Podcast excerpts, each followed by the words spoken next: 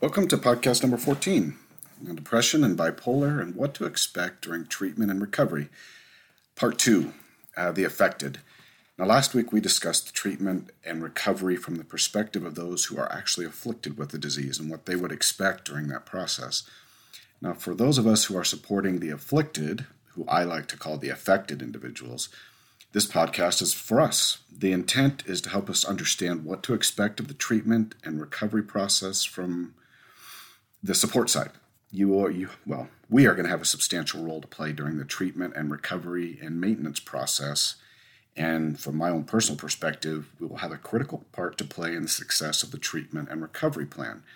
Now, given that depression is a disease that affects reality, the afflicted are not going to be able to see the changes that we'll be able to see and that is going to be one of our main goals is to help them see what they cannot. Now i consider myself one of the both afflicted and affected as i have uh, many family members who are also very much afflicted with this particular disease including my wife.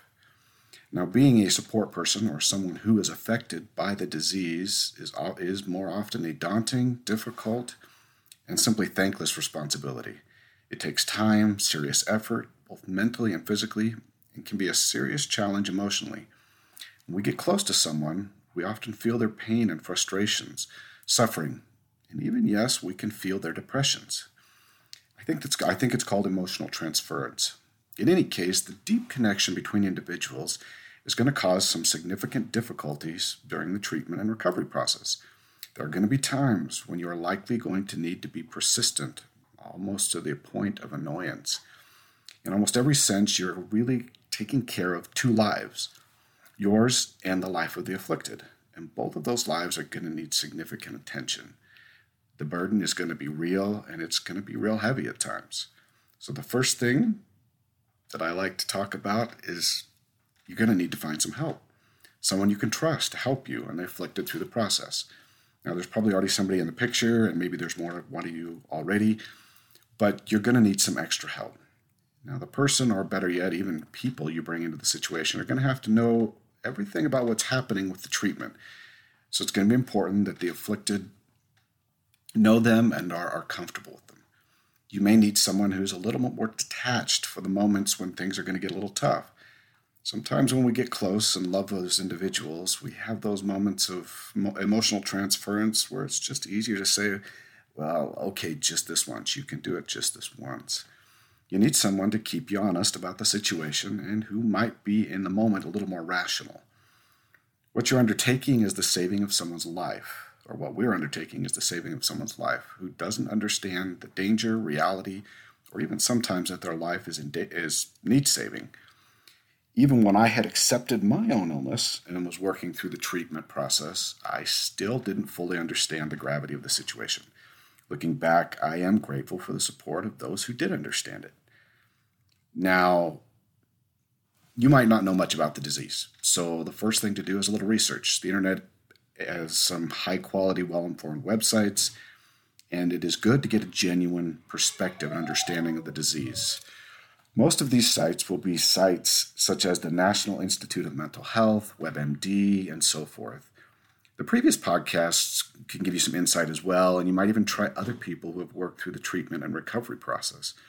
The more you know, the better you'll be at seeing the signs and addressing the issues. Now, you don't have to become a psychologist, you don't have to go to school, but you need to understand some basics of the disease and how to help through the recovery process. Now, counselors can also be a good resource for this, and this even means the counselor that's going to be treating the afflicted. They can't always give you all the information that they're talking about, but they can certainly be helpful. The treatment in this recovery process begins in the same place for both of us, both the affected and the afflicted. The recognition of the disease in its fullness. Both of us have to come to that, that point in time. Support and acceptance is going to be the key component in both a diagnosis and then eventually the treatment. You should, we should be aware of the signs of depression and note when they occur and when they reoccur we are going to be a mirror for the afflicted. We'll notice the changes before they will, we'll see the signs far earlier. Learning to recognize and communicate them clearly to the afflicted will be a key element of what you do. Now, they're not the signs are not always going to be identical, but they're always going to be similar for individuals.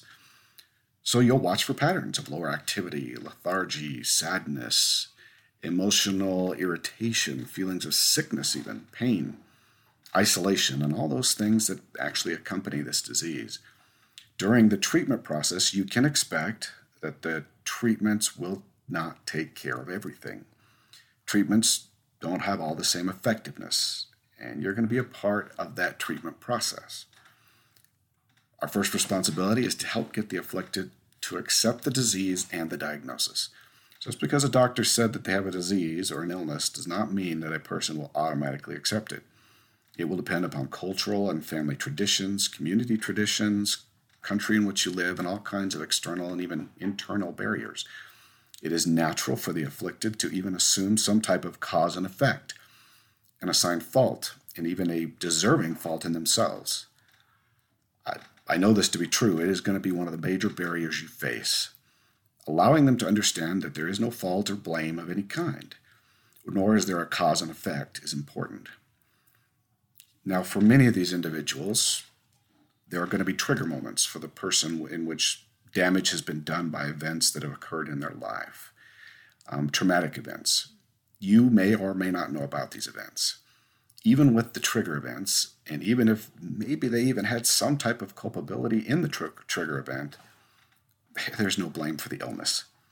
The illness should not be their deserving punishment. Illnesses need to be treated as what they are, and a treatment provided based on what's best for the individual. Yes, they're going to need help with the trigger event and possibly those addictions that have occurred, but it's important that you continue to reinforce the idea of it being an illness that needs to be treated. Now, the first thing that needs to be done is, is professional help. Uh, this should be a doctor of some kind to help with the treatment that is needed. Almost everyone says working with a counselor is a good first step. As I've said previously, counseling has become somewhat of a punchline in our Hollywood movies, and so there may be some resistance. Many people have some significant reservations about seeing a counselor for help. I think that, at least for me and for others that I know, this deals with the idea that you're just going to talk about their entire life and that the process may take years to help resolve it. It's better to help them understand that this isn't necessarily what counseling is about. The real intent is to provide for a diagnosis and treatment and an understanding so that the appropriate treatment help can be provided. Once we've started the counseling process, there's, and there's some recognition of the disease, the individual is likely going to start to confide in you more about what's going on, as they should, about what's been happening in their life. If you are a spouse or a parent of the afflicted, you have to understand that much of what they've been doing or what they are currently doing is because of the illness and the pain and emotional distress accompanying that illness. It is not because they've fallen out of love with you or rebellious or your child is rebellious by nature. They are seeking medication, and many forms of self medication are going to fall outside of church guidelines. They may confess things that are going to shock you. They may and they may make you feel angry, upset, hurt, and so forth. If I can say one thing that is most helpful to the afflicted, it is a loving approach no matter what they tell you. Accepting what they did as simply a form of self medication and not a part of who they are will go a long way in helping them to treat and manage the disease. Through the nature of depression and its naturally guilt filled consciousness, the afflicted has likely done far more to punish themselves than you ever could. Of the many individuals with whom I have spoken, all feel as though they do not deserve the mercy of the Savior, and I can tell you that by personal experience. They know fully of their mistakes and the hurt that they have caused, and they feel it every day in quantities you cannot even begin to understand. So when you start to hear those things that shock and upset you, realize that the afflicted has already affixed a punishment that has been sufficiently severe. You are going to have to understand and know the extent of the self medication that's been going on so you can help. Many of them, many of individuals that I have met have formed habits and chemical dependencies that are going to need attention every much as bit as the disease itself. So as the process starts and the healing begins, turn to the Lord for help as you climb out, help them climb out of a hole that for them it feels like it has no bottom. The church also has really good resources for problems of addiction if we run into those.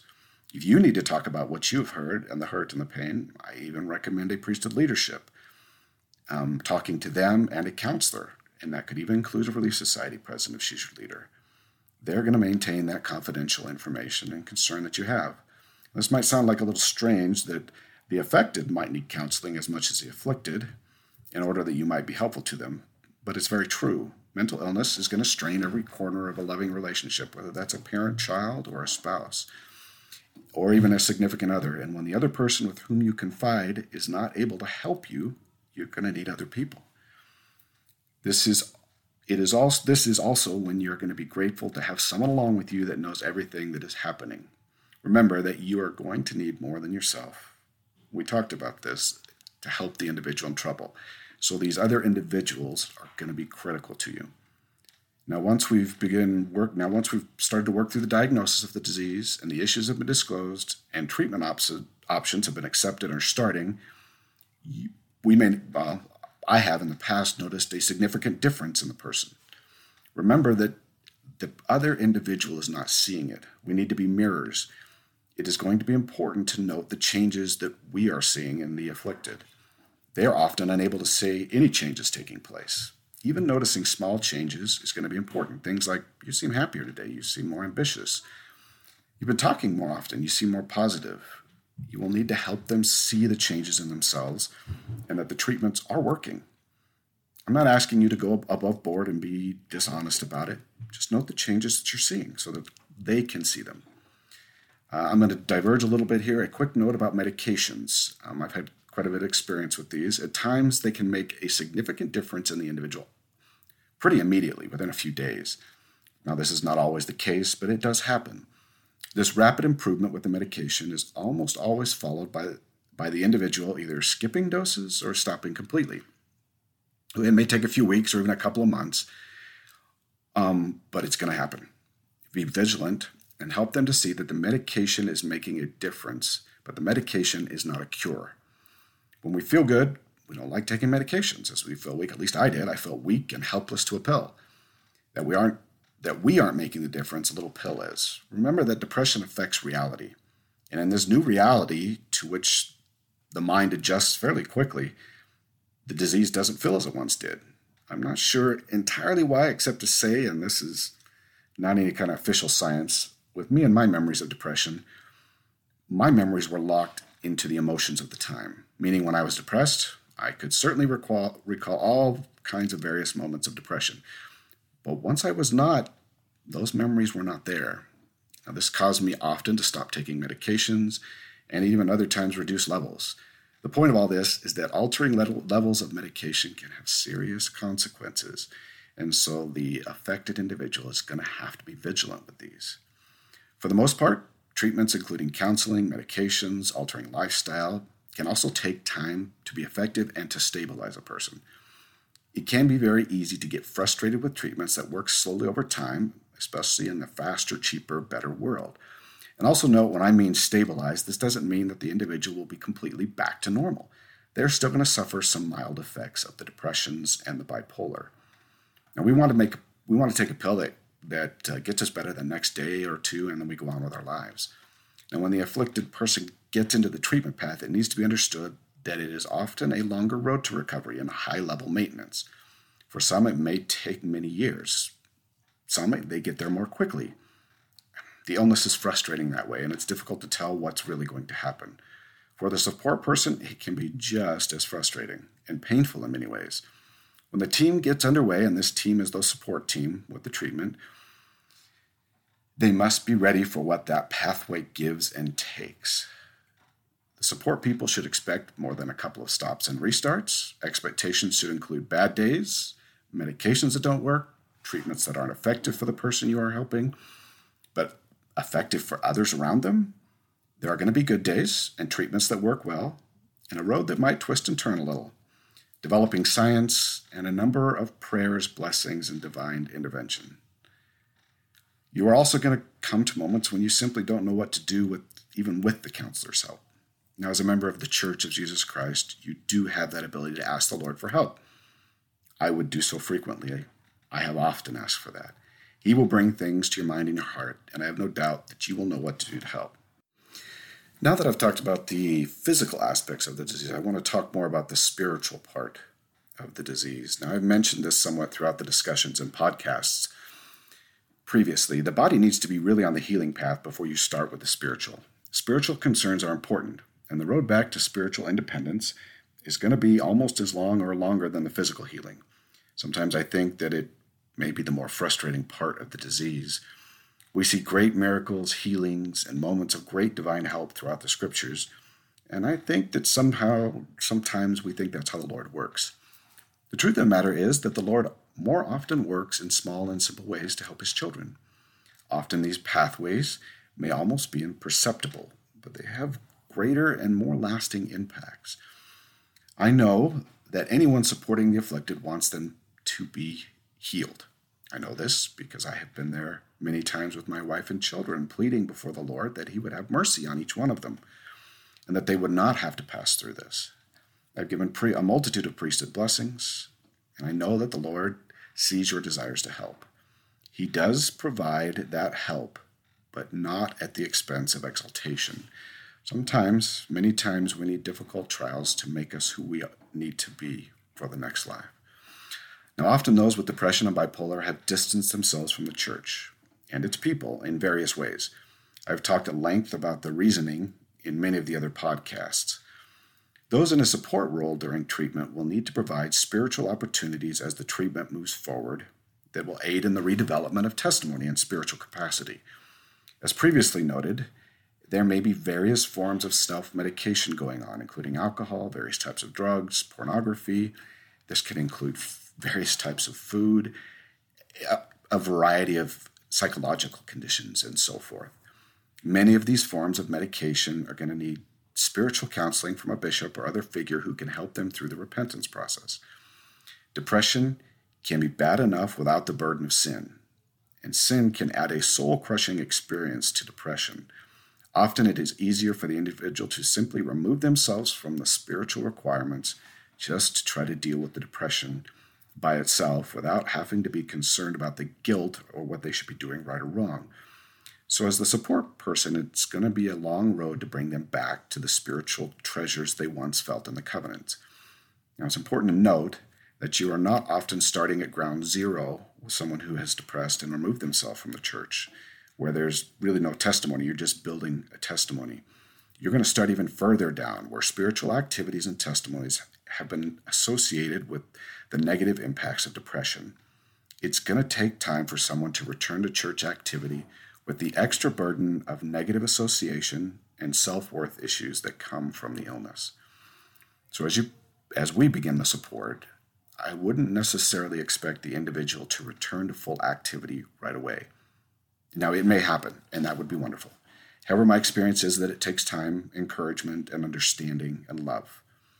It can be helpful to talk about the negative associations and to help them see how the illness has caused those associations and that they really don't have a lack of testimony. But even discussing the negative impacts probably isn't necessarily going to fix everything. What the individual really needs is positive spiritual experiences. This is going to take some time, some healing on the physical side, and then reintroduction to spiritual things at a pace that makes sense. Sometimes the pace can be fairly productive and move forward, but more often than not, you will see a stop and start approach or someone who kind of slows and then at times quickens. It took me a great deal of time to reassociate positive feelings with various activities in the church. Some associations came quite quickly, and others took much longer.